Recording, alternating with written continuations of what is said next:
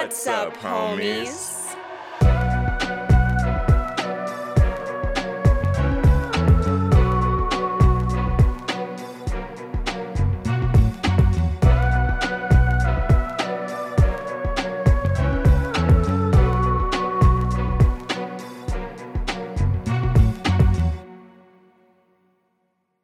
What's up, homies? I'm Erica. And I'm Roshane. And as always, thank you so much for hanging out with us today as we dive into another spooky movie. But something a little bit different today is it is officially 2024. Somehow, once again, we've hit another Monday holiday, basically. In a row. Let's which go. is working out really, really well for us and for these episodes. Personally, I'm Mhm. loving it. Um, but yeah, it's the first. If you're listening to this on Monday, it is the first. It's New Year's Day. Uh, 2024 has arrived. She's fresh. She's brand spanking new. Um, but we're still, we're still reminiscing a little bit about Yeah. 2023. Some lingering thoughts about 2023. Mhm. Uh, granted, we'll try not to be too loud because I'm sure some of you have some gnarly hangovers right now if you're listening on the first, but hopefully you had a good holiday. Mhm. Hopefully you were hanging out with us during those holidays because we had some banger episodes for you. But also, hopefully, you were watching horror last year because uh, overall, granted, 2022 came out absolutely swinging when it comes to horror movies. Uh, 2023 wasn't a slouch either. It No. was really kind of doing its thing. No, uh, 2023 said, okay, and? Okay, we're still going to do some good stuff this year. That is to say that I feel that we had some pretty big movies that came out this past year that people were excited about and lived up to the hype, or some unexpected gems where they just kind of popped up out of nowhere and were pretty fantastic, at least for us. Um, Mhm. And also, I think just it was really fun to kind of see the hype around a lot of movies last year and to hear people talking about them, to hear other people's thoughts. We got to cover a handful of new movies last year, uh, but also had some things, unexpected situations arise that caused us to not be able to cover as many new movies as we wanted. Um, True. So we actually haven't been able to share our thoughts on a good amount of the movies that came out last year. We haven't been able to speak directly to you, homies, and let you know whether we liked it, whether we didn't like it, whether we recommend it or not. Uh, for some people, me, I didn't even see them at the time they came out. So you wouldn't have even known. Even if I would have had a thought, you know, you wouldn't have known it because I didn't see the movie. Yeah, that, I, that's that's the thing. It's 2023. It, it was a crazy, just absolute whirlwind of a year. So many things happened, both good and bad, and in between. But um, overall, there were still movies. There were a lot of them. We did our best to watch as many of them as we could. Mhm. And I guess for those who are kind of new to this, this is a bit of a tradition we've picked up the past couple of years where we do look back at the year and all things spooky that happened, but with a couple of caveats. For one, um, there are a lot, and I mean a lot of horror movies that come out every single year. And it would be nigh impossible for us to cover every single one of them in a single episode. Just it couldn't be done. Yeah. And I don't think you want an episode that lengthy anyway. and psychologically, I don't want to do it. so what we did is we did our best to kind of condense what we believe are the defining scary movies of 2023 Mhm. um, into one cohesive list of our 20 picks of films that we think kind of cover the entire spectrum. Yeah. Um, and most of these are going to be movies that had theatrical releases, we will say, um, just be- before the streaming pitchforks go up. Like, we understand that there were a lot of awesome streaming horror movies that came out as well. However, once again, that's a giant library, and we can only talk about so many movies at once. So, for the most part, we're going to be sticking to bigger releases. Yes, we are going to be diving into these movies as much as we can, uh, given the parameters of the episode. For movies that we've already talked about or already released episodes on, very, very brief. You will hear a Mhm. basic, yes, we liked it, no, we didn't like it. But for movies that we haven't gotten a chance to talk about before, we will be just giving a pretty nice, straight to the point review for you homies. We will be skipping spoilers. No spoilers in this episode. So you no can spoiler warnings. You're listen good. listen freely and not be afraid that you're going to be getting uh, any plot points ruined for you everything that we'll be talking about will be stuff that you would have seen in the trailer basic knowledge that you'll just know about the plots and then everything else will be our opinions and yeah we will be going through the year. So we'll be starting in january and going through the releases for you homies. And these movies to us in our opinion and in the opinion it seems to us of most people within the horror sphere these movies were the biggest releases of the year. These were the ones that had the biggest hype that had the biggest buzz or that were people were looking the most forward to or that after they came out people were talking about for a long time that's kind of what we use to choose this the movies that we're going to dive a little bit more into um, but yeah, this is the homies rewind for 2023. So pull up a seat, drink some of that leftover champagne for all you 4 a.m. listeners out there. Why don't you have a mimosa? And let's dive into 2023, uh, a year in review.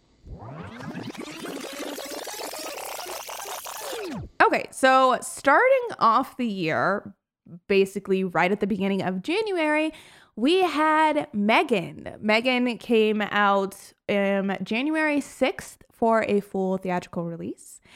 And a brief synopsis of Megan is a marvel of modern technology, Megan was designed by the brilliant roboticist Gemma to be the ultimate playmate.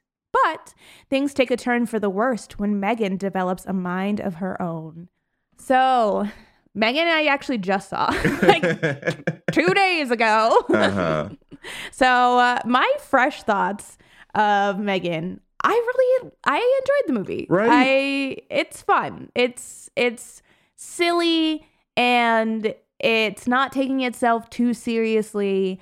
It's it's fun. I think it's just a, it's a good time. hmm Absolutely. I feel like it gave me a lot of those similar feelings that I felt when I watched Child's Play for the first time, where it's just getting to Mhm. know an evil, murderous doll, which I hate evil, murderous dolls. They're my Right. kryptonite.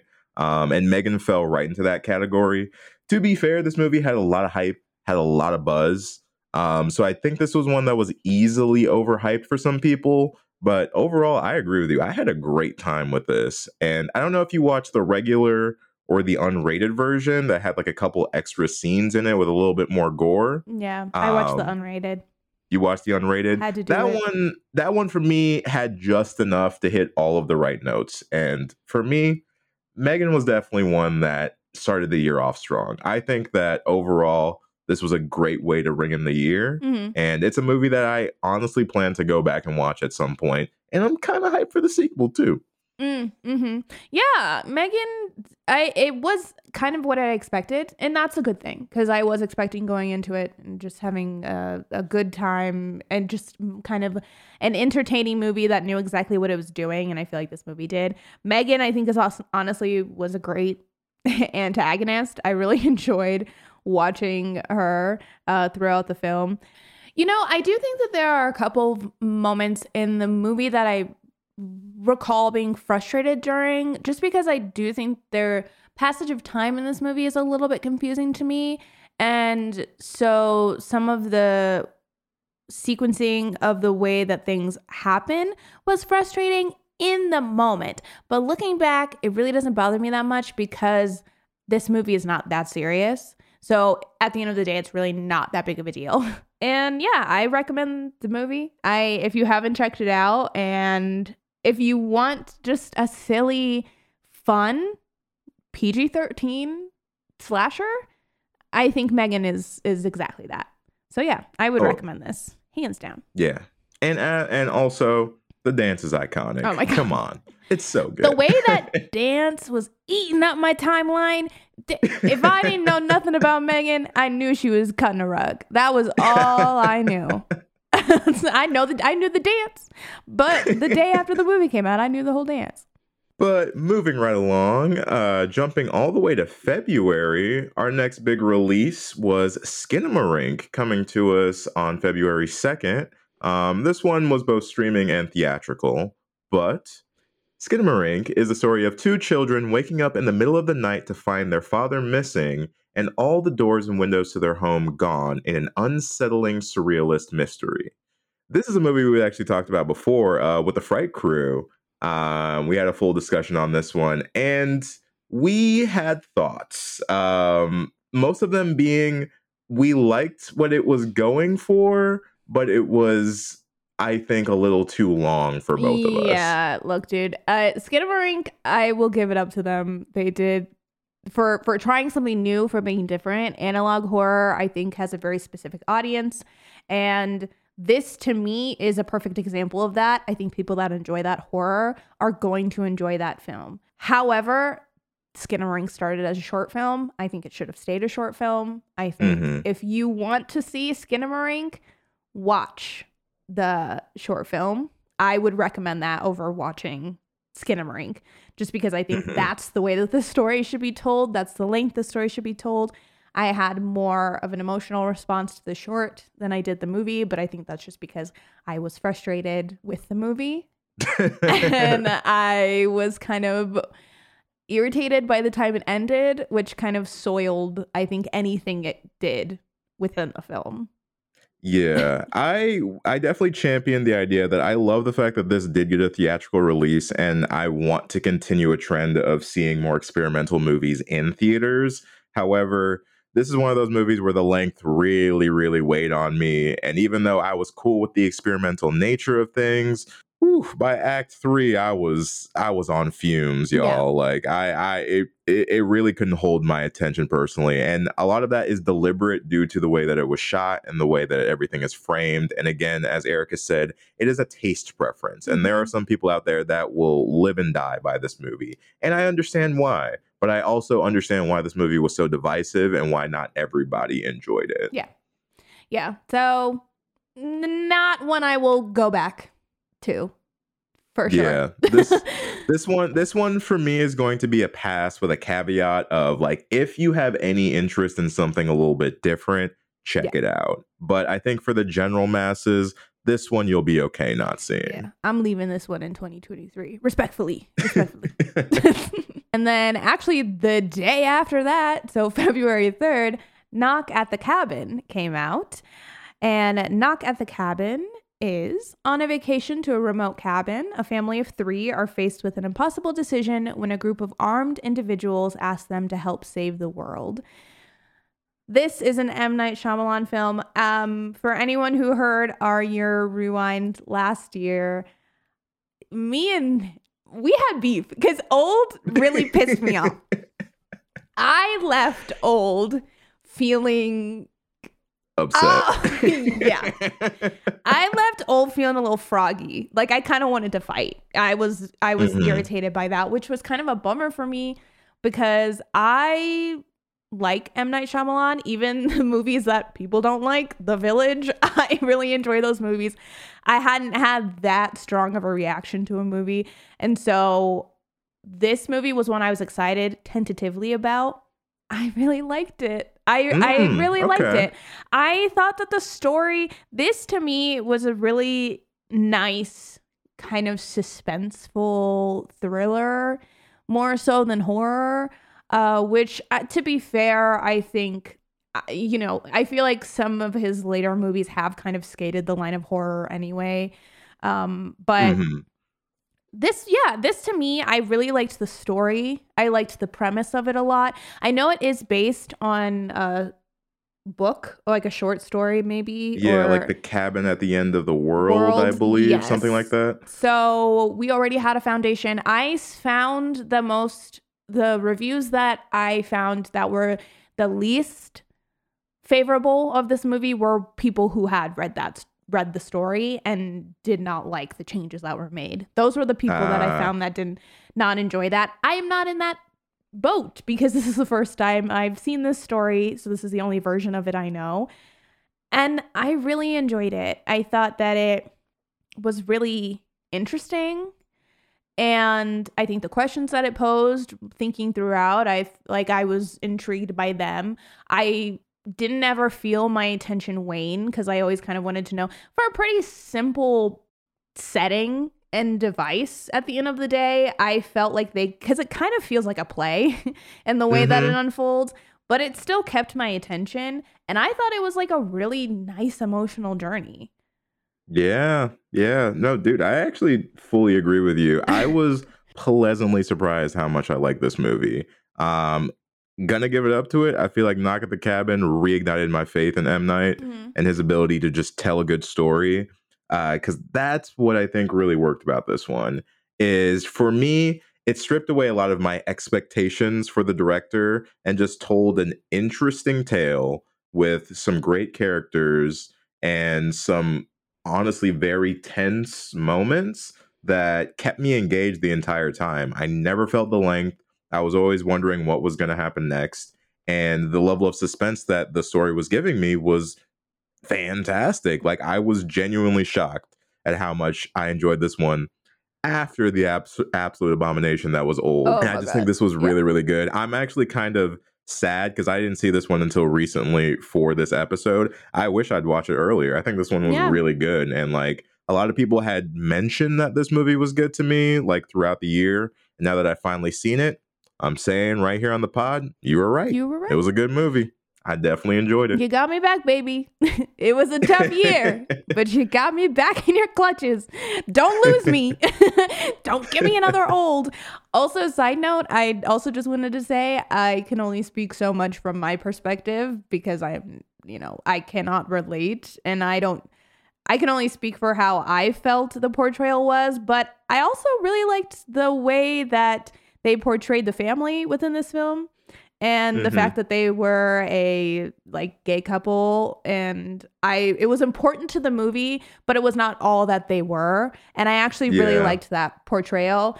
Some movies are still really struggling with that for me. Um, but I would be interested to hear uh, other people's thoughts on that. But for me, I really, really liked this family. Like that was one of the highlights of the Mhm. film. I think the acting had a lot to do with that. But um, yeah, just wanted to throw that out there as well. Yeah, solid one. So definitely going to be a watch from me. And then Erica, it sounds like it's a watch from you as well. Moving right along, still in February on the 22nd, we got Cocaine Bear, which, true to its name, this movie follows the bloody hijinks of a wild bear strung out on cocaine.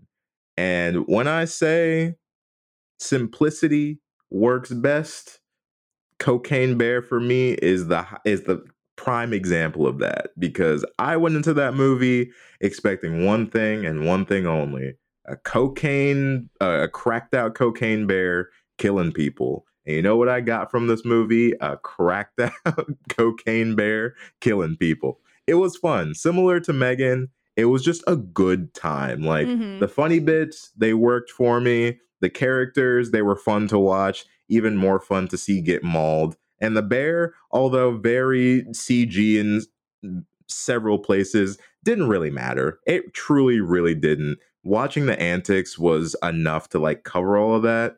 And overall, I just had a really, really good time with it. Yeah. Now, granted, I will say like the last last little bit of it did drag a bit for me. I think maybe the movie was a smidge, like a like a teeny tiny bit too Mhm. long. But overall, I enjoyed the ride. I thought it was a lot of fun. Yeah, dude. Good time. You know what I liked about Cocaine Bear? And I think that this is also perhaps the reason people might not like Cocaine Bear is because I agree with you. I think this is a movie you go in kind of expecting a certain thing and then you get that thing and you're you think great. But I also kind of liked that it was a slice of life movie in addition to Cocaine Bear because it it did feel very much as we are following these different people and in this day in their life and it just so happens that on this day there's also a cocaine bear and I enjoyed that. I I thought it was I thought it was really fun and it helped because you actually get to know a lot of these people, some people better than others, but it's Mhm. really interesting to kind of watch all of the different personalities and characters unfold.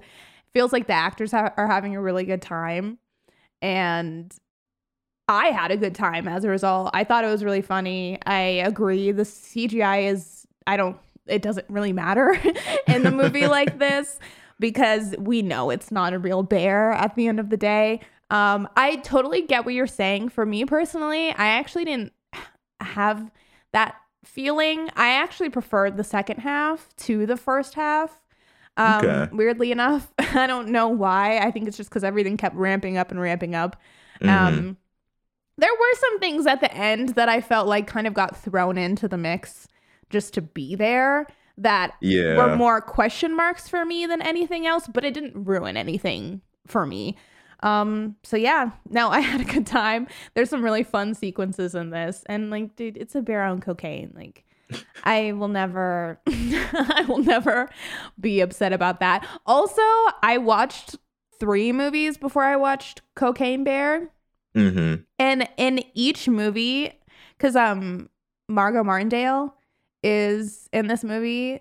Yeah, she plays the ranger and she's like a well-known character actress. Mhm. And every movie that I saw before, there was an actress in it that I said, "Oh, that's Margot Martindale," and it wasn't. So when she, and I didn't know she was in this movie. So when she finally popped up in this movie, I was like, "Finally!" It's about I've been, I thought I saw you all day. Where you been? I thought I saw her in Megan. I thought I saw her in The Exorcist Believer. so when I saw her in this, imagine my vindication. I was like, Margot, I just knew you were buzzing around here. That's why. you you were here somewhere. And what hey, honestly, what a good lineup to have Cocaine Bear be the cap. That was very smart. I see what you did there. yeah, I had to end it on a little cocaine bear, you know, have a little razzle dazzle before I went to sleep. Yeah, but definitely a watch from me. Mhm. Uh, it's really fun. If the idea interests you, you should check it out. Yes, I completely agree. I would recommend this. I'm actually really excited to watch it again. Um, Mhm. so yes, definitely watch Cocaine Bear if you haven't. And actually, speaking of bears, um, an honorable mention that came out in February was Winnie the Pooh, Blood and Honey. Yeah, almost made this list. Almost. Uh, if you were really super interested in hearing us break that movie down, we have a full episode on it. It's just okay. Uh, notably mentioned because I think it got a lot of hype this year because it was a Winnie the Pooh horror movie. And so a lot of people were talking about it this year. But I think this is a perfect example of one where the hype was really high leading up to it. And then once it came out, it really fizzled. Absolutely. 100% agree with that. And I, I just, I still don't know how I feel about them.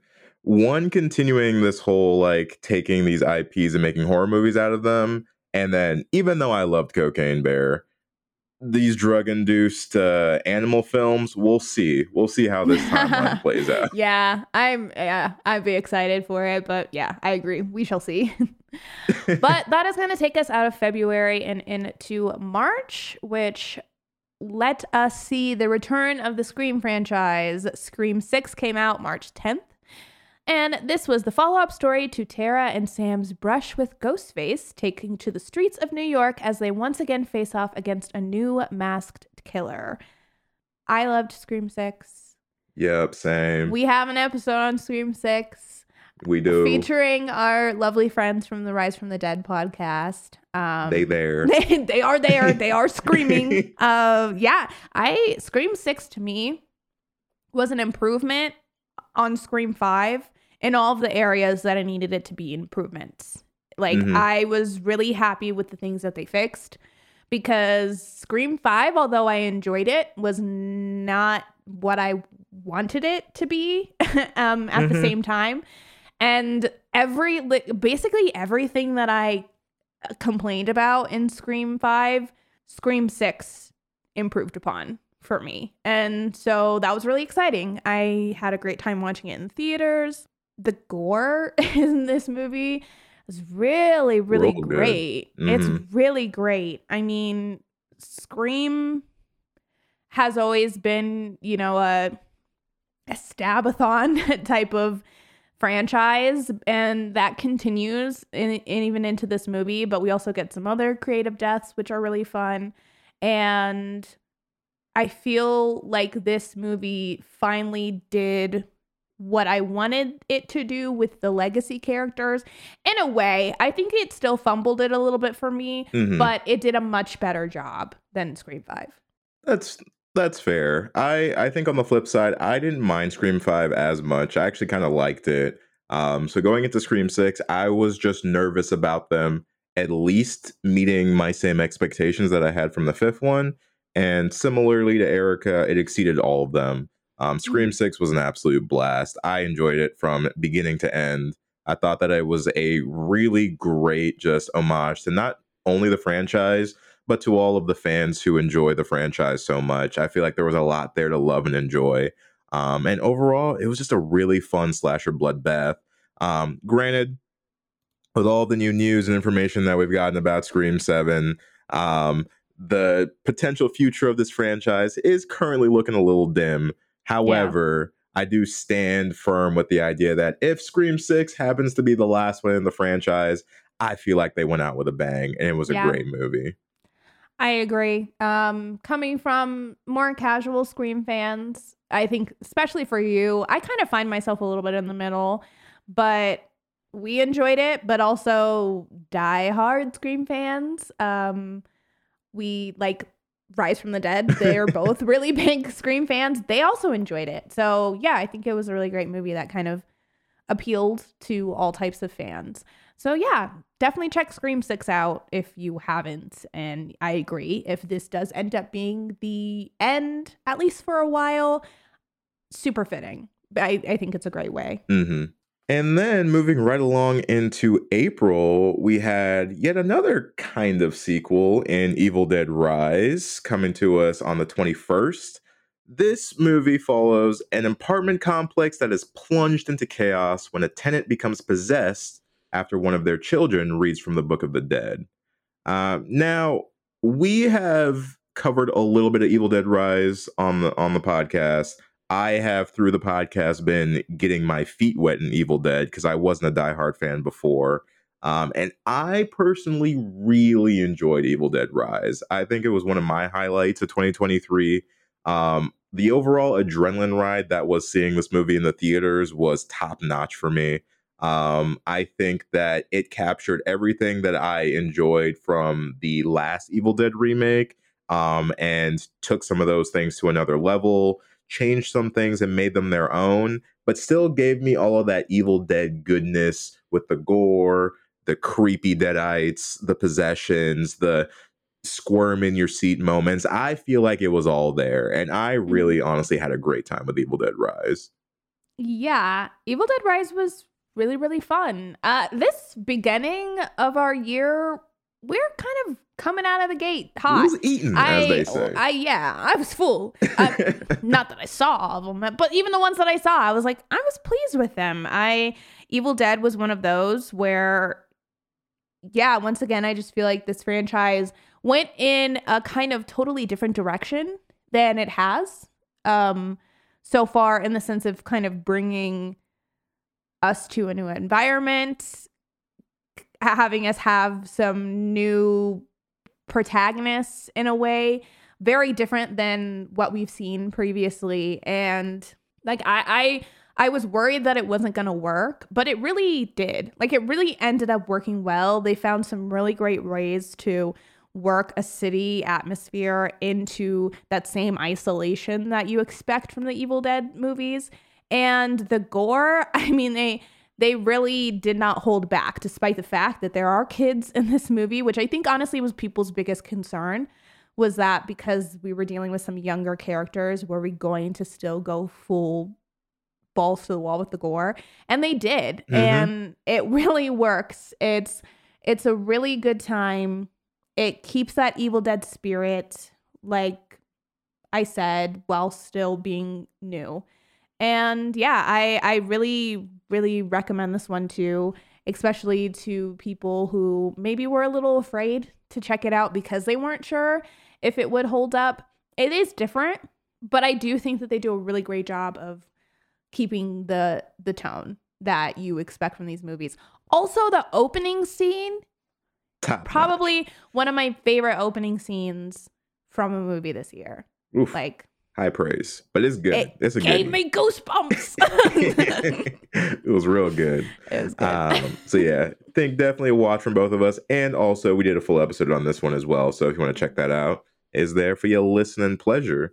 Um, and now before we jump a couple of weeks to our next movie, we did have two more honorable mentions um, in both Renfield and Beau is Afraid, um, both coming out around this time. That both almost made our list. Um, but I think for both of these films, although they were hyped up in our communities and all in in our circles, they toe the line of the genre just enough that it felt a little bit out of place to have them on the official list. Mhm. Um, Renfield leading a little bit more into the comedy action, and Beau is Afraid leaning way more into the dark comedy style of movie. Both of these films, although probably enjoyed by a good majority of people who like scary movies, not necessarily on our must see scary horror movies of the Mhm. year.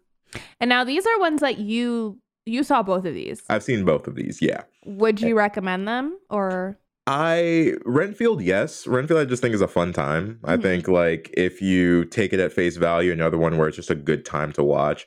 Beau is afraid. Uh, I'm gonna be of the camp of people.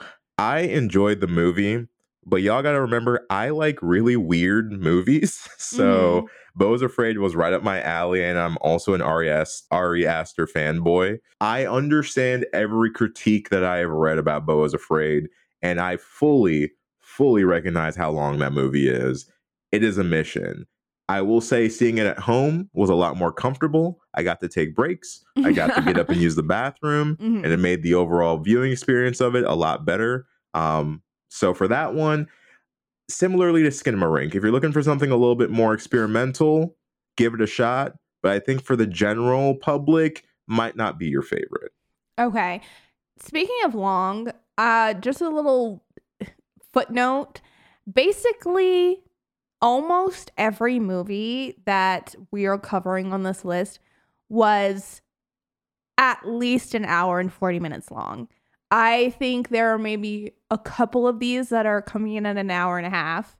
Some of these were longer than I anticipated for them to be. um, nothing wrong with that. Sometimes for the movies that I enjoyed, I was not complaining. However, there are some of these that I could feel the length of them. I will still petition. Hour and a half, sweet spot still for me.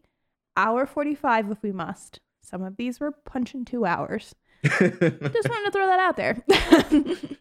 None were as bad as Beau's Afraid, though. Yeah, that's Yeah, like three no. hours. that was a smooth three hour adventure. But it's a wild ride, y'all. I will tell you Oh, firsthand. I believe you. All right, but we are actually going to be jumping forward. Nothing in May. Uh, at least nothing in May that we're talking about. Um, our next big release is going to be coming out in June, and that was The Boogeyman, which came out June 2nd. After the death of their mother, Sadie and Sawyer Harper have no time to grieve before a chance visitor invites a dark spirit known only as the Boogeyman into their home. Um, the Boogeyman honestly gives me like 2010 to 2013 ish vibes. It really reminds me of movies like Mama and Lights Out and Don't Be Afraid of the Mhm. Dark, which is not a bad thing at all.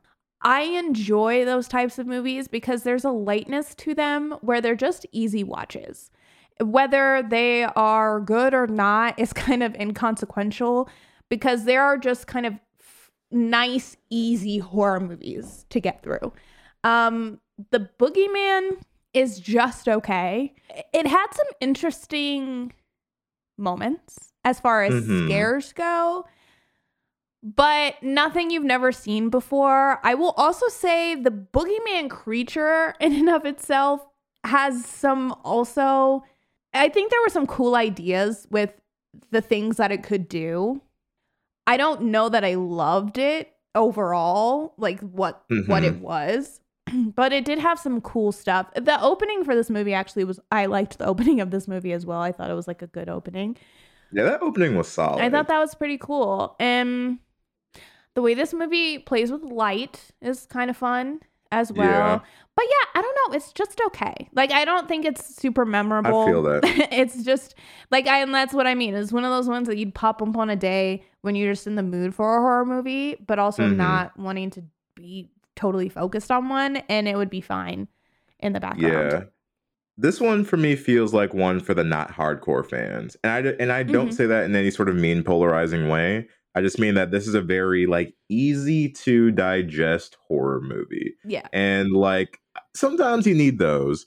And granted, The Boogeyman was one of the ones that I waited a while to watch just because I wasn't necessarily too hype about it. Um, but one thing from the trailers that did get me interested was how they were going to do their scares. And I'm going to give credit where credit is due. I also thought this movie was just okay. However, for movies of this type, the like very much jump scary, like gotcha Mhm. style of scary movies, this one got me way more than I was expecting it to. I think that if nothing else, the scares and the boogeyman were very well crafted, pretty much across the board. Mhm. Um, one of the biggest ones being what you were talking about with how they play with light and how they use that in tandem with our antagonist. I think there are some really great sequences of light and darkness that honestly had me genuinely spooked. And even though the movie itself didn't really leave a lasting impression on me, some of those moments while sitting through them did. And so I'll give them, if nothing else, you scared me a couple of times. And for that, him. I thank you. uh, two quick things on it. One, the bully characters in this movie are way too much for Yeah, me too much. personally. Too, too what? much. Who? Who? Who's saying that? Who's being that way? Okay. And secondly, because this is not actually the first movie that uh, is on our list like this. Actually, Megan was, but I waited to talk about it in this one. And there will be more like it. I am getting a little bit, I think, exhausted of the dead parent trope. Mm. Um, I think it's a crutch that is being used, and I, it's becoming a little bit too much for me. Only because in now in this movie it's a big deal, uh, but also in Megan it was a big deal. I don't always think it's necessary. I don't know why we can't.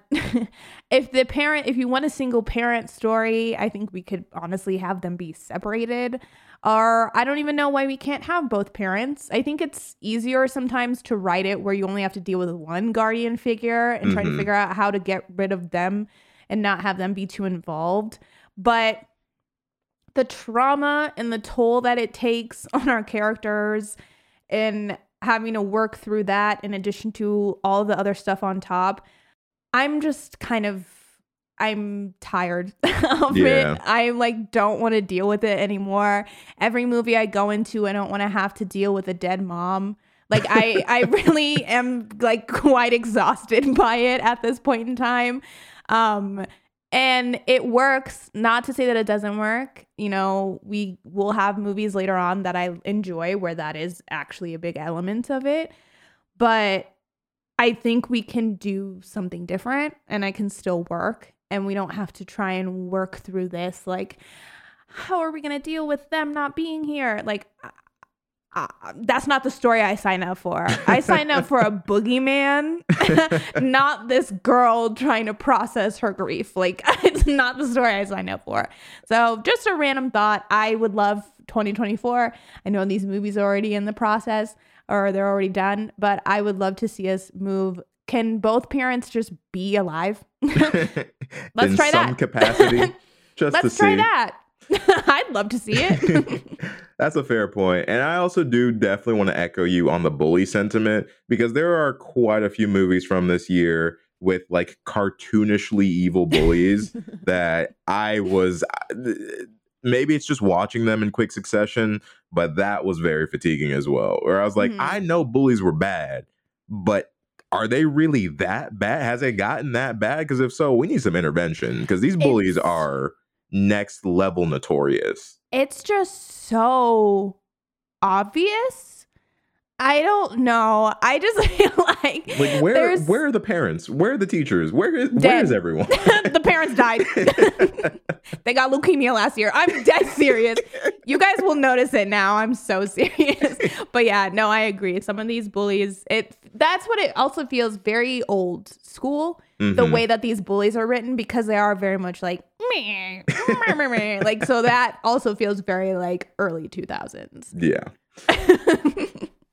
but still moving in the same month um, and kind of breaking our own rules here but because it's for a very good exception we have the blackening which came to us on the 16th um, and this film is a horror comedy uh, about a group of friends who reunite for a juneteenth celebration only to find themselves in the crosshairs of a vengeful killer in this hilarious look into black horror stereotypes.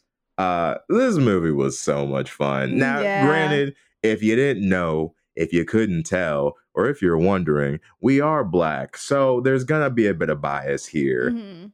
but damn it i had a good time with this movie. I had a blast No, this movie is so funny. I thought it was so funny. I had a great time watching this movie.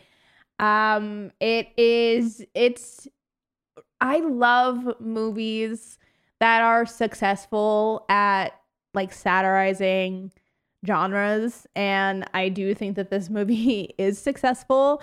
It pokes fun at all of the really ridiculous elements of horror, specifically horror for people of color, and but does it in a fun way. It does it Mhm. in a way that is like they're jokes that have been told before. They're jokes that many people make, but they really took it and ran with it in this movie and were able to extend that joke successfully for the entire runtime. I enjoyed it. I really did. I was excited about this movie and it lived up to what I was expecting. And there were jokes like d- legitimately had me laughing out loud when I Oh, was yeah, watching this. absolutely. So, highly recommend if you have not watched it yet. Uh please do because it is it's a good time. it's it's such a good time one one of the most fun experiences i've had in a movie theater in a very very long time 10 out of 10 would watch again We are once again back at a sequel that I wasn't expecting, but okay.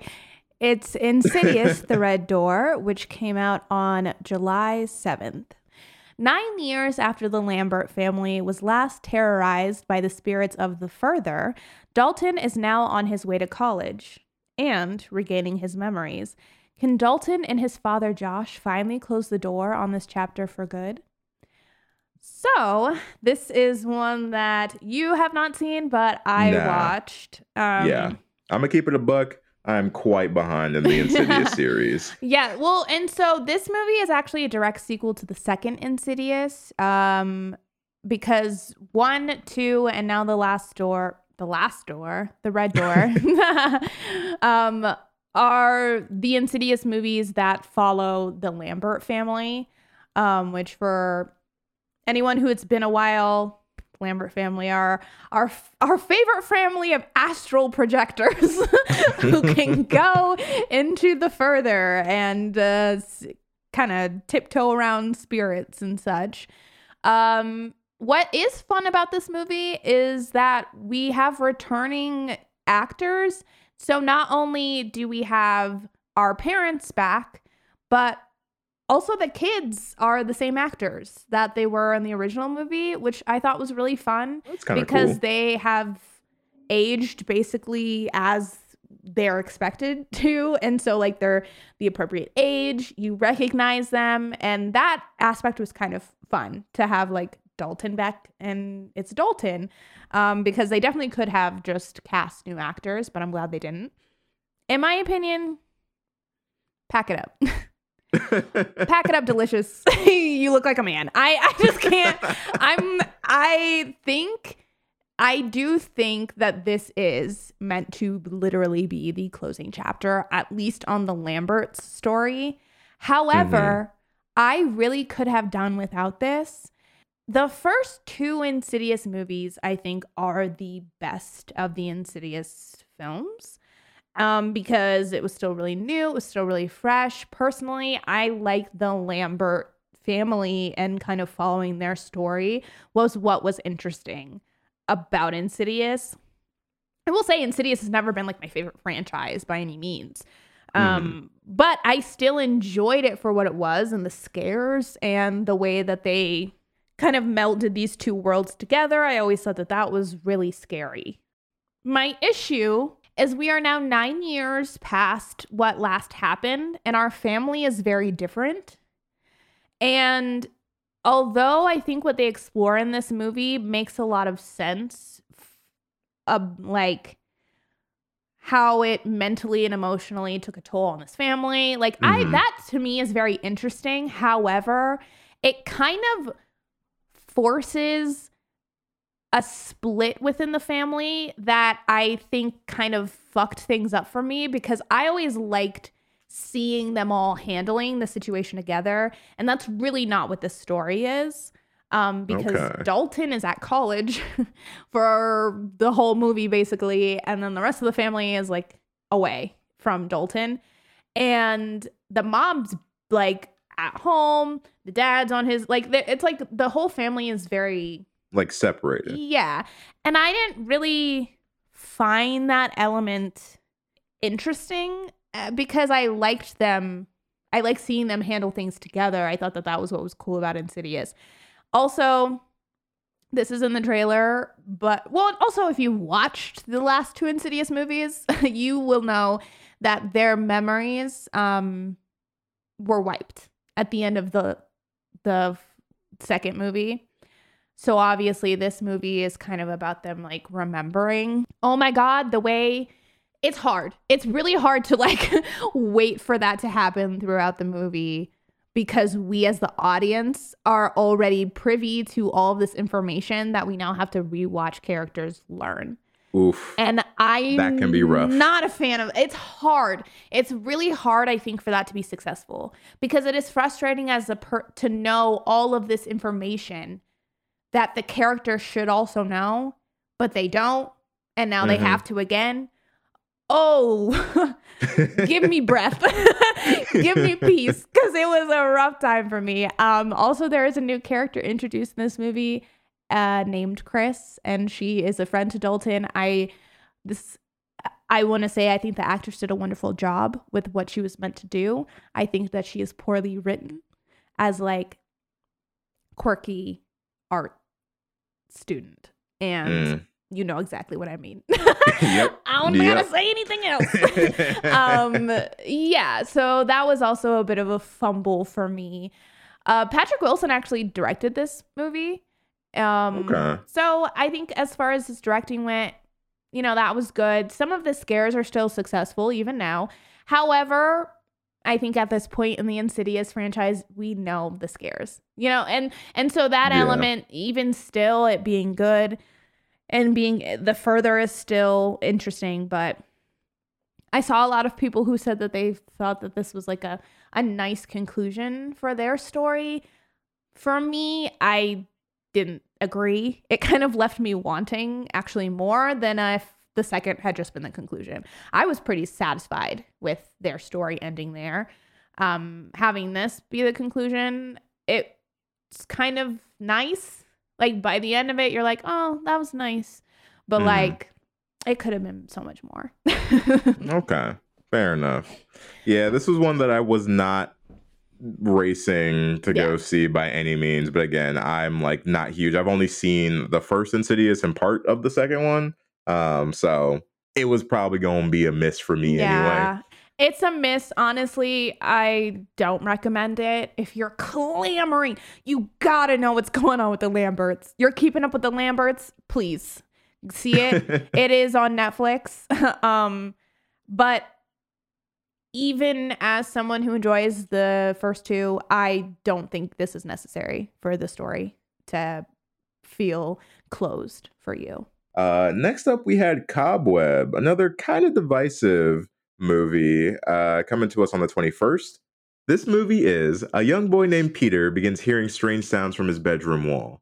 His parents insist it's just his imagination, but it isn't long before Peter begins to believe his parents may be hiding a sinister secret. Um, so I saw this one, and this was one of the last ones that I ended up watching just because some people liked it, some people didn't really care for it. I fell right in the middle. Okay. I it was better than what I expected it to be, and the plot actually surprised me in a couple of places. And overall, I thought that it was good. Funny enough, I found a lot of similarities between the boogeyman and this in terms of just that like it's doing all the things that you expect it to do. There's a lot of there's a lot of like, oh, this character's suspicious. What are they up to? Etc. Etc. And I'll be real, one of the biggest pulls of this movie for me was the fact that Anthony Starr was in there because I am a big fan of the boys and anytime I see him on screen, I know he's up to no good and I want to know why. Um, and so I think the mystery of Cobweb is one of the most fun parts about it. And I think that there's enough in this movie that will take you by surprise that it is actually worth a watch. Mhm. However, I'm giving it a, a, a tentative watch because I can understand people maybe not liking this one. It's not like it it didn't wow me in any regard, but it did keep me satisfied for the most part. My biggest con for this movie is I didn't think that it stuck the landing very well. I Mm. thought that everything up to the end was serviceable, but the ending didn't really hit for me. Okay. Um, but it was more fun than I expected. So I actually do recommend checking this one out. Okay. Yeah, no, I'm still honestly looking forward to watching this. It was one that I was interested in. Love Lizzy Caplan. Mhm. Um, so yeah, I'm still definitely probably gonna check this one out. That takes us to the end of the month. We are still in July, and we are going to be talking about Haunted Mansion, which came out July 28th. After moving into their new home and finding it already occupied by ghosts, a desperate mother and her son reach out to some unlikely allies for help. So, um, Haunted Mansion is two hours long. I just want to pre- I just want to preface what I'm about to say with that. However, I didn't feel like it. I really liked this movie. Um, okay. I thought it was a really great time, and honestly, I think one of the best things about this movie is the cast. I had a lot of fun of fun with them. Lakeith Stanfield was doing it for me in this movie. Uh, he goes on quite an emotional like roller coaster within this film, and successfully hits every peak in fall that he is meant to hit. It's very different from the Eddie, Mur- Eddie Murphy Haunted Mansion, which I will come I'd s- imagine. come out and say I like. I really enjoy the Eddie Murphy one. It was kind of like hit at that perfect time for Same. me. It's a It- nostalgia. it is what it is, Yeah. you know? It's silly, it's goofy. It doesn't really follow I think what maybe Haunted Mansion fans were expecting, but the Eddie Murphy movie is fun. This one I think is much more in line with the ride. It really really does a lot of homages to the Haunted Mansion ride. Things that you'll recognize, the feel of it, the design, a lot of the sequences feel plucked straight off of the ride. And I really enjoyed that. But honestly, I think that, like I said, everybody in this movie is a lot of fun. I think they're they all fit their characters. They I it was funny to me. I thought it was funny. Like Danny DeVito was really funny in this movie, in my opinion. when is he not? I know, but he was cracking me up in this movie. I don't know. I was having a good old time. I think the set design and the character design, a lot of this movie happens in the mansion. And I think at, there was a moment in the middle where I was a little worried about that because even though that is even what happened in the first Haunted Mansion, it was like the journey we go on in this one is a lot more contained. Like our group is together for a lot of it. And and this movie is also longer and I was a little bit worried that I was going to start to feel really like stale and stagnant and that I was going to feel like the same thing over and over and over again. And it didn't. I feel like they found ways to keep things fresh. There's fun cameos. Um it feels darker and a little bit more violent. Like this movie, I feel like the stakes feel really high while still keeping things very, very light. So I honestly do think that this, kind of like the original one, is a good gateway movie for younger kids who are wanting to get into horror or watch something horror. Like, I think this is a perfect movie for them. I thought it was really fun emotional. It's pretty like, it's like it has some great emotional moments. It has some good comedic moments, and the ending of it, I was happy. I was like, I could watch that again. I won't because it's long, but I do. I am looking forward to watching it again. And it felt when it ended, I was like, this is gonna become part of my rotation for October for sure. Mm. Solid. Yeah, this is one of the ones that I was disappointed that I didn't get a chance to see. Mm-hmm. Tried to watch all of them, but this one unfortunately couldn't quite make it. Um, but it is on my to watch list for Yeah. sure. Because if nothing else, the cast alone had sold me initially anyway. And now this review has got me Yeah. even more interested. And you can tell like they put a they had a budget behind yeah? this movie. Like there's Okay. a lot of effects, a lot going on. Um, but it's mm, it's fun. It's a good time. And then actually coming out on the same day, it Talk to Me also released on July 28th. A group of friends stumble upon an embalmed hand that lets them communicate with the dead. What starts off as a simple party quickly spirals out of control when one of them takes it too far. It is really hard for me to not say that Talk to Me was my favorite scary movie of 2023. And I feel like that is a sentiment that has been echoed across all echo chambers of both Mm. the internet and the spooky circles because this movie blew up. Um, made by a pair of very talented YouTubers. Uh, this movie just kind of took everyone by storm. I think the word of mouth was really strong about this Mhm. one and it just spiraled into this phenomenal hit. But this to me was just a really well written, well directed, well acted, well shot, and well crafted horror movie. yeah. It was just, it hit every single check mark I needed. I loved this movie from beginning to end. The atmosphere, the journey that these characters go on. One of my favorite things is kind of the imperfections of these characters. yeah. I love that everybody has their stuff that they're dealing with. And I feel like the mystery around this hand and everything that's happening to this group is really engaging while still being a fun, upbeat, kind of like party movie in a lot of places. Mhm. Like it manages to capture every genre it goes for very accurately to me. For sure, yeah. I ain't even gonna hold you. This is one of those movies where when the teaser trailer dropped, I was talking mad shit. I really didn't think that it was gonna be anything. I didn't know what it was. I didn't get it. And this to me was honestly the biggest unexpected hit like hit for me this year because yeah, it really came out of the gate and maybe it was helpful that I really didn't know what to expect, but I was just so pleasantly surprised by everything. This to me is like a story through and through, beginning, middle, and end, and it sticks the landing. It is so successful from like piece to piece to piece, and it's scary. I mean, Mhm.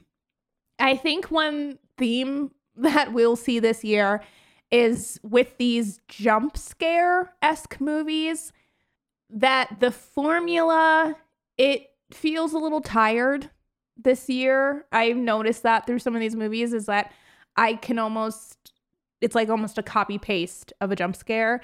This Mhm. movie was scary without needing to really rely on jump scares. Like there are some, but most of the scares come from just the dread that this movie builds upon.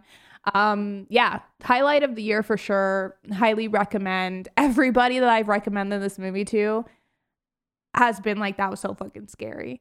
So Mhm. yeah.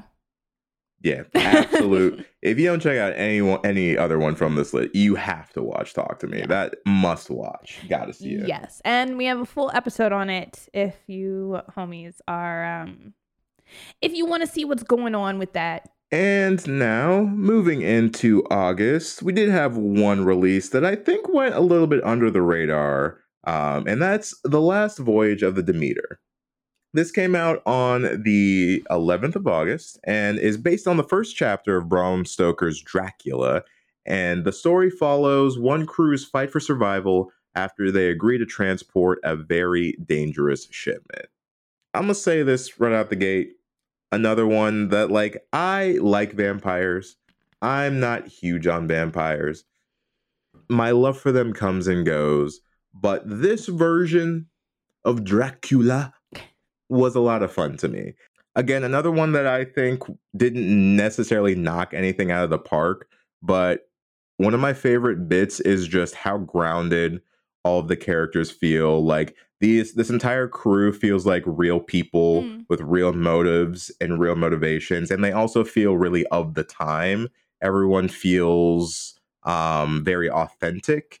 And so when shit starts hitting the fan and Dracula starts biting, you do feel for a couple of these characters and there are some actually pretty emotional moments that I wasn't prepped for. Um, I think this one was good, and this is one that we actually had a couple people in our homie circle recommend us check out. Um, took a little while to do so, but I understand now what you guys were saying. Um, I think this one is worth a watch. Um, another one that I think, just due to when it came out, I think was quietly under the radar.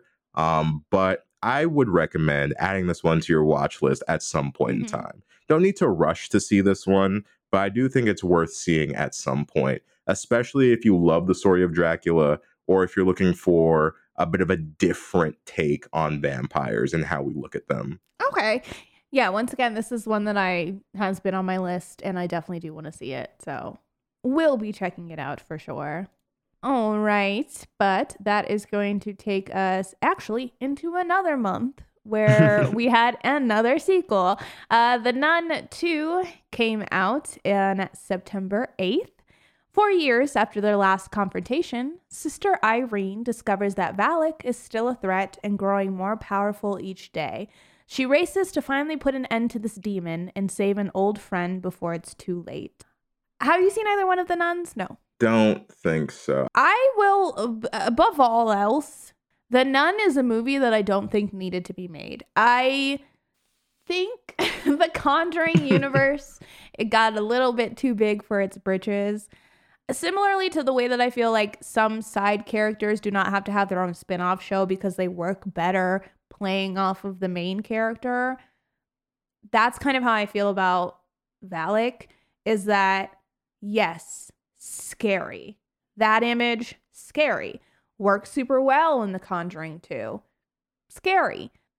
However, I think that that was a mix of them with everything else. I don't think that they needed their own movie. Um, that being said, The Nun 2 is uh, is not a bad movie. I actually Okay. First of all, I mean, I love Taissa Farmiga. The Farmiga sisters, a kicking ass, taking names consistently for me. I think that they are the highlights in in their franchises a lot of the times. Um, but she is great as Sister Irene. We also have Storm Reed in here as Sister Deborah, who I also think is doing a really great job. The acting in the movie and the setting in the movie, I think, are both very successful despite me knowing at this point how these scares are going to play out, they still got me sometimes, still have me jumping, still have me sweating a little bit. The Conjuring can do something, it's a jump scare. Like, there's a lot of them.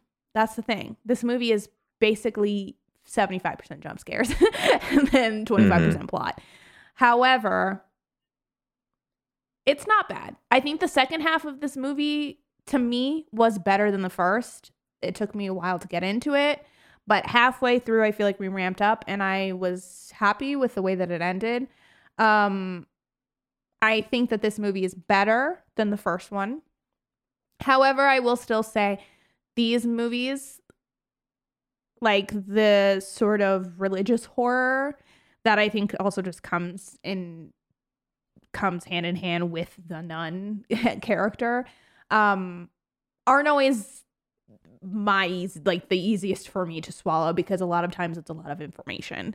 And that is what this Mhm. movie is too. It's like a lot of information until the action ramps up. Once the action ramps up, we're great. The last 50 minutes is great because it's all action. Uh, but the first hour of exposition was something for me to get through. um, I think it's it's this one. It's hard. I think it's a skip, honestly, hmm unless you love the Conjuring series, and if you really really like Valak the demon, like if if that if you're interested to see where that story goes. I don't think it's a bad time. Otherwise, I don't think it. I don't think you have to go out of your way to see this one. Okay, fair enough. That's all I needed to hear, honestly. Yeah, it's okay. I wasn't I wasn't necessarily checking for Valak anyway. to be honest, I had forgot Valak's name. I had to look it up. I said, I don't remember who you are.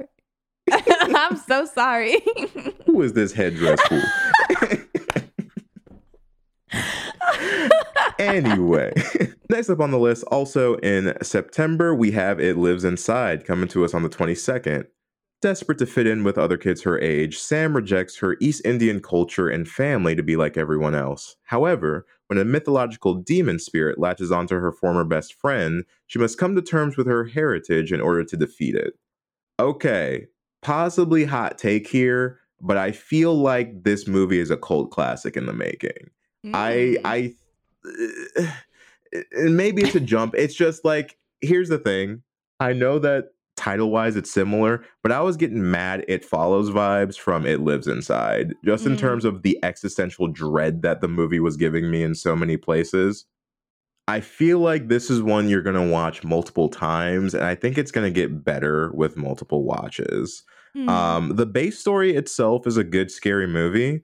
Um, this whole creature in a jar idea that you get from the trailer is honestly really well done. And I do think thinking about the trailer, they did a good job in giving you just enough information with not showing their entire hand about what the movie is. Um, it's a lot of fun.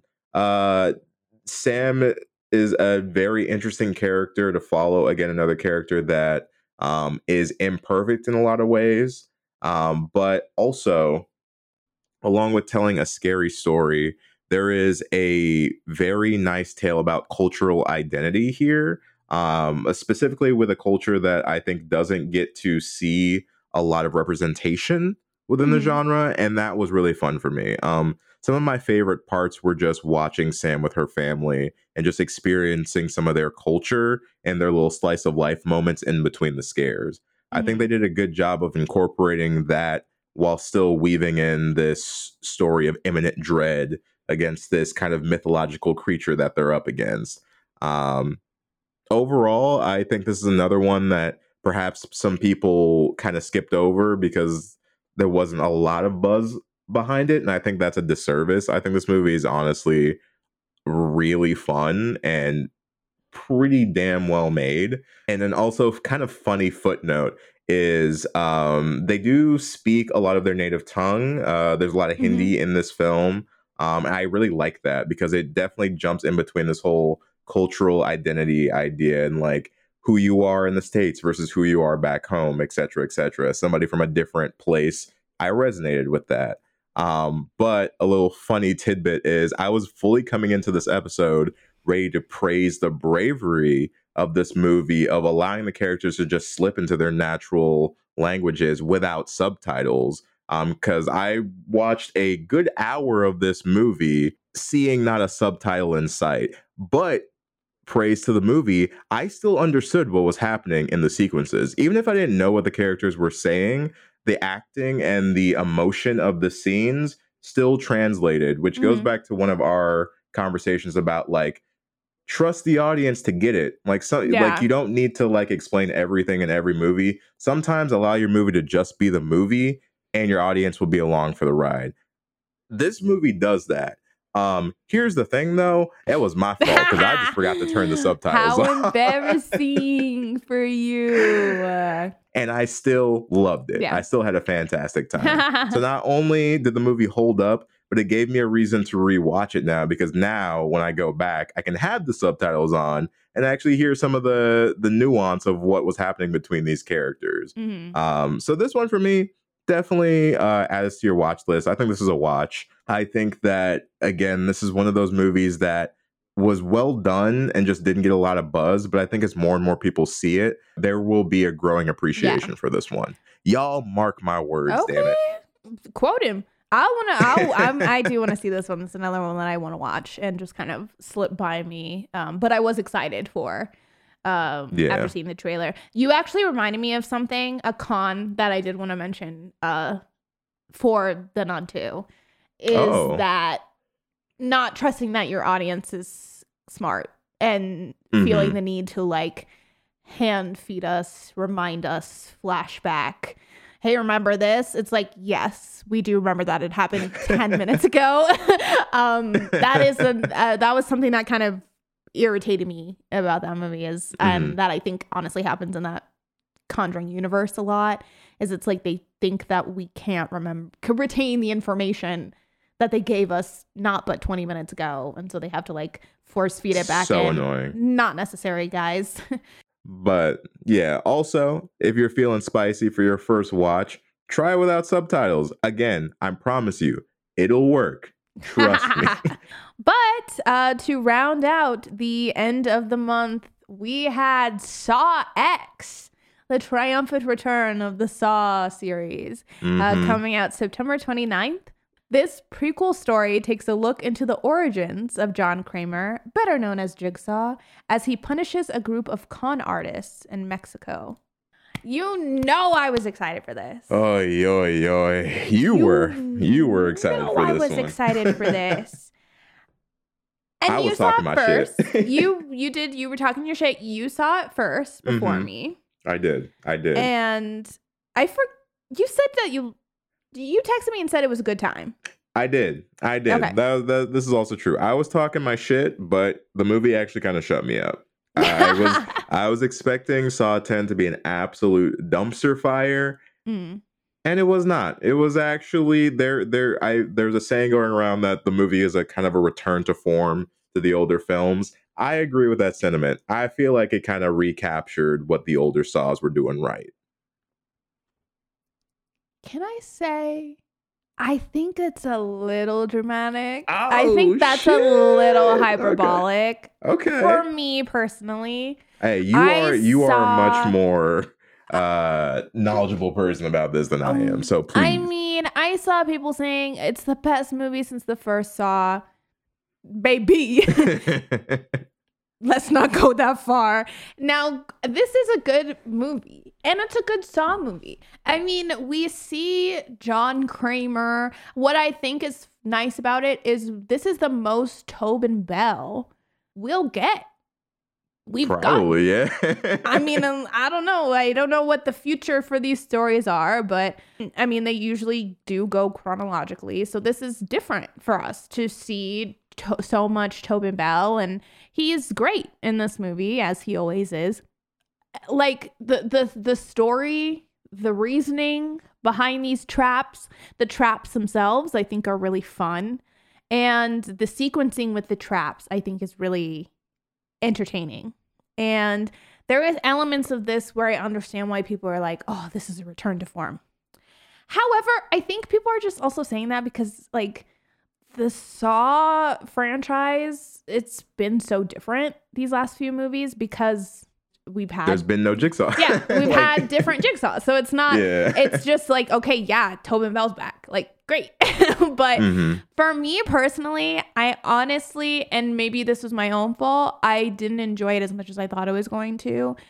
And a lot of that has to do with the writing and the performance of a particular character Mhm. felt very off to me and weird. And and I don't know if that perhaps is just me, but it really was kind of taking me out of things. I feel like I know exactly what you're talking about, Uh-huh. but I'm not going to ask you to expand on it because we may or may not be talking about this again sometime in the near future. So, Perchance. Perhaps. Um, but that is still surprising to me. And maybe this is just a situation of expectations where I went in with none whatsoever. And maybe perhaps it was it had to meet a criteria for you Mhm. that it was missing something. I don't know. But would you still say it was worth a watch? Uh, yeah, for sure. I mean, I definitely think that I would recommend it, especially if you are a fan of the Saw franchise, because it is a different take than I think we've had. And that in and of itself is really fun. And this also being said, I'm still excited for like the next Saw. Don't get me twisted. I want to be very clear about that. But yes, I still recommend it. I, I liked it. I do want to be. Mhm. I did like it. I just think that it wasn't as good. And I don't think I would rank it as high as other people are saying they would. Okay, that's fair. It is also a watch from me, but I think again, kind of funny to say I'm still not checking for the next Saw, despite finally liking a Saw movie again. I'm a little upset that there's going to be another one, but conversation for another day. Moving into spooky month now, the month of October, uh, we have the first of the big October releases, and this is The Exorcist Believer coming to us on the 6th. After their two young daughters go missing, only to return acting strangely, two families question their faith and fears as they try and save the girls' lives. Y'all know there's been a lot of talk about this one Mhm. and the quality of the movie. And there has also been some discrepancies on the homie DGG, David Gordon Green. And while I have in the past kind of championed for this director, I see where you guys are coming from with The Mhm. Exorcist Believer personally. Now, let's put this, let's be clear. I didn't actually really dislike the movie. I thought that overall it was entertaining um, and there was stuff happening, but it felt very uneventful. Mhm. And that was my biggest con about it.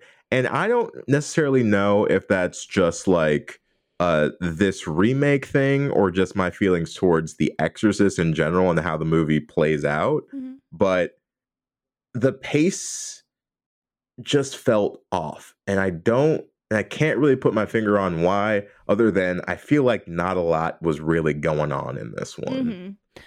Okay. I hate to say this. I hope I don't sound ridiculous, but I kind of liked this movie. That Yeah? being, I liked it more than I expected to. That's that's the thing. I expected to hate it, Mhm. but I didn't. I think this. Okay. I think the issue with this movie, the two big issues with this movie. Number one, it's The Exorcist.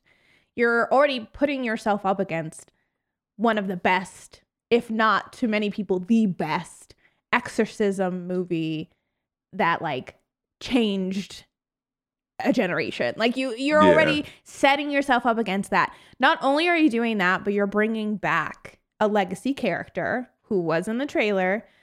So you already know Chris come back and Mhm. I feel like out of all of these movies that decide to bring legacy characters back, they really don't know how to do it. Like I I'm really having a hard time with the way that they are handling this because either just have it be its own thing, but if you're going to bring them back, bring them back for something for a good reason. Not just Mhm. to have a like, remember me? hey, Yeah. and of course, since she is back, it's like, oh my God, drink every time you hear the name Regan, you'll be in a coma. Like, it's just a, the way that they're capitalizing on The Exorcist is too much. Because I do think if this wasn't an Exorcist movie, it's not like it's breaking new formula. And so it would probably fall right in with other exorcism films. But I do think it would have been received better. Secondly, I think that feels like because once again comparing it to The Exorcist, the things that Regan did to herself in that movie was so shocking. You Mhm. would almost think in 2023 we would up the stakes. And like these girls are really I'm not trying to say like these girls were chilling watching TV through their possession. Like it's still bad things are happening, But I think in comparison to what we've seen before, it's like Yeah. that's not we don't get a lot of that. It's much more about the families Mhm. and like their journey And through faith, faith, and like Yeah. yeah. there's than a lot else. of other like conversations and topics that are like at the forefront in this one and honestly i'm st- i am starting to notice that trend with david gordon green is when it comes to these remakes of beloved franchises i still praise this guy's ability to modernize some of these stories for today Mhm. but I do I am noticing that he tends to like focus on certain things within these storylines that I don't think most people going to these movies are checking for. Right. Like I I feel like when they see these titles like The Exorcist, they're going for a very specific thing. And this movie seems like it's kind of going out of its way to kind of stay away from those things and explore other ideas, which I don't think is necessarily bad.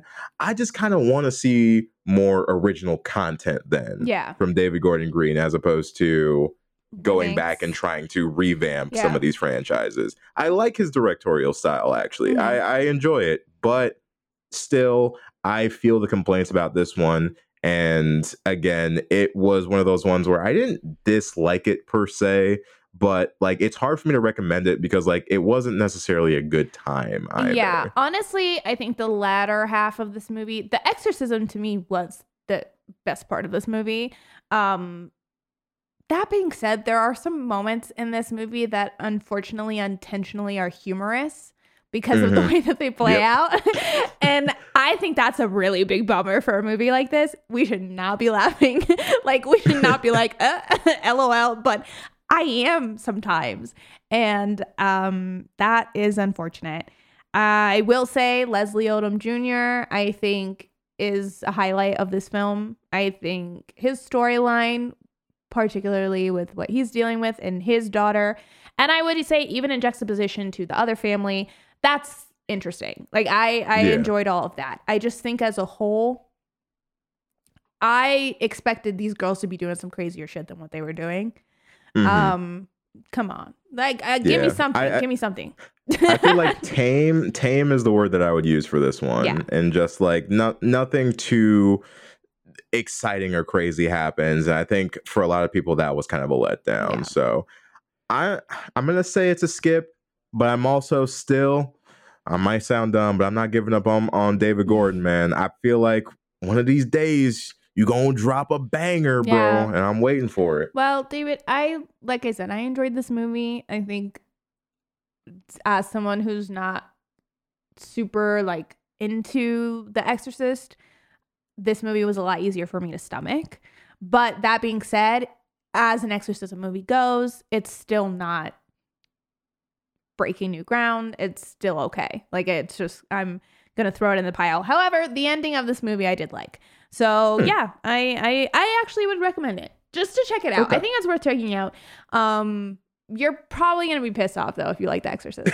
I will say that right now. Like you're gonna be annoyed. So just a heads up. that is going to take us to the later half of October. Five Nights at Freddy's came out on October 27th. Desperate to maintain custody of his younger sister, Mike Schmidt takes a security job at Freddy Fazbear's Pizzeria. However, Freddy has a dark history, and Mike quickly realizes that this job might not be worth the check. We talk about this movie, we have a whole episode on it. This is mm-hmm. a recommend for me. I thought this movie Yep, was, I really enjoyed this. I thought it was fun. Um, I actually played the game after watching this movie freaking terrifying first of all but it, the playing the game actually made me made me like the movie more um so i actually since that episode has come out i probably would score it higher than i did even in the episode um but yeah i liked this movie Ooh. i thought it was i thought it was a good time Same. I think neither of us were super familiar with this franchise outside of Mhm. like seeing other people tackle it. Um, and even from that perspective, I thought it was good. I think that this is a great one to see with a family. Uh, like I think it's a solid. There's a solid amount for both adults and kids in this one. Um, so it's just a great middle ground film for like younger spooky lovers and then older veterans of the fran or of the genre. Sorry. Um, it's just it's good. It's good. It gave Mhm. me everything I I went I went there for, and for that I'm grateful. So definitely a recommend for me as well. Nice. And check out our episode too; it's really good. Listen to it. Play the game if you're brave. And then on the same day, how brave, we had When Evil Lurks, also coming out on the 27th. This movie is about when two brothers unintentionally release a great evil onto their town. It's a race against the clock as they try to stop the demon's full resurrection. Okay, so another one that we've talked about. Um, this movie completely blindsided me. Yeah. I was hearing so many people talk about this one and saying, "Oh, you got to watch this movie. This movie's crazy. Check out When Evil Lurks." You know, I was I was I was staying cautiously optimistic, but dang did this movie blow my hair back. Mhm. I was not expecting this movie to be as good as it was. And honestly, it's kind of up there with Talk to Me in terms of highlights of the Mm. year. Like this one, this is a movie you will not soon forget. Yeah, no, this is another movie. Knew nothing about it. I thought it was a period piece for some reason. Um, watched it and was kind of confused at first, but yeah, no, I was super excited about it. Um, like once I realized what the actual premise was, and it nailed it. It came through. There are moments of it. I think that we both like when we talked it through although they weren't our favorite moments, made sense for us within the confines of the mm-hmm. film. And we this the meat of the film is so good that the little stuff that maybe feels a little out of place it doesn't matter because at the end of the day Yeah. you're you're met with some characters who are flawed but trying their best and dealing with a very impossible situation and trying to watch them navigate that is is stressful intense and you really just don't know what can be done and what you would do and i think that's kind of like the fun of this movie is like Yeah. what now what and it what do we never do? goes in the direction that that I think uh, I was expecting it to go to. So yeah, it's definitely a it's a pretty kind of like grim film. oh yeah. Uh, lots of despair, not a lot of joy to be found within this film. So I definitely recommend it. Be in a specific headspace. Be aware that this is not going to be. It's a good time in the sense of it's a solid movie and like that's nice to watch, like a really nice piece of filmmaking. But it's not going to be like a fun time. no, no. Your emotions are gonna go on a uh, unfortunately bumpy ride. Yeah. but kind of in the best way. I don't know. There, there again are just some scenes from this movie that I think are burned in my brain Mhm. forever. I just don't think I'm going to unsee some of the things that we see in this, and uh, it was worth it. I would do it again, and I and I recommend that you do it as well because it's a great film. Yes, agreed. but that actually is going to bring us to our last film of 2023 ish. Um, but the last big film, Thanksgiving, which came out November 17th. One Mhm. year after a tragic Black Friday incident, a new killer emerges on the eve of Thanksgiving, hell bent on revenge on all who were involved. And uh, this one, another one that had a decent amount of buzz coming up to Thanksgiving, just because I feel like people were kind of sort of in the mood for a holiday themed Mhm. horror. And also, right after the strike, I feel like we were just kind of hungry for movies anyway. And you know what? Eli Roth delivered in this Mhm. one. I'm going to just say it. It was a fun slasher, it was in line with the holiday went out there to make a scary movie based on Thanksgiving with some Thanksgiving themed kills and a Thanksgiving backdrop. And another movie this year that presented exactly what it was in its trailers and gave us exactly what that was in the movie. I had a fantastic time with this. I thought it's a really good slasher. One that honestly now around the Thanksgiving Black Friday time frame, I might throw on just cuz it's a good time. Mhm. The characters are you know what? They're unique. I'll give them that because like they all have their quirks. They're all a little bit different. Some of them you like more than others, but it's still engaging to watch them through this story. And the killer is a lot of fun. It gives it is giving me Scream, um, but in like a good, not trying to be Scream, just capturing some of the Mhm. magic of Scream um, within its slasher confines. And I definitely think this is a watch. Um, especially if you missed it around the Thanksgiving time, you can watch this one at any point during the year. But if next year rolls around and you're just like fiending, salivating for something to have before dinner, you should check out Thanksgiving. Really, really Mhm. good. Definitely recommend. Yeah, I still need to check this out. I'm really excited to watch it. I really, really want to watch it. I- I do really think you'll like I it. think I think too. it'll be right up your alley. I think so too. So I will be checking this one out and coming back with my thoughts. But from what it seems like, and just from everyone else I know who's seen it who has like similar taste to me, I would be shocked if I didn't like this movie. But hey, I don't know. Saw X, Saw X kind of threw me for a loop as well. So who knows?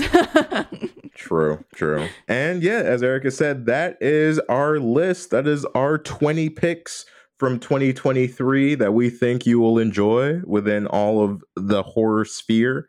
Um, again, we couldn't talk about every single movie, especially some of the dope uh, streaming releases that came out. Um, and some notable ones that we did want to still include in some capacity are A Haunting in Venice, No One Will Save You, Malum, The Angry Black Girl and Her Monster, Infinity Pool, Influencer, uh, Totally Killer, uh, Huesera the Bone Woman. I hope I'm saying that correctly, but that one I've been seeing a lot Mm. of. I really want to check that out. Uh, the Outwaters, another film that we covered, and It's a Wonderful Knife, a nice festive film that did round out the year that I still have to see, Mhm. quite frankly. But I've heard some like okayish things about. Yeah, and same. I, I, I've heard like it's all right. um, but yeah, that is it for 2023. If there's any movies that we just listed that was just an honorable mention, or even any of the movies that we did that we haven't done a full episode on that you guys are dying to hear a full review on, just let us know because we are always down. We've seen the movies now. We're ready to talk about them. So yeah, if you want to f- hear any full breakdowns, let us know which movies you homies would like us to talk about. But also, before we leave, we want to take a look forward to this year, to the future, and to some of the movies that have been announced that we are excited about.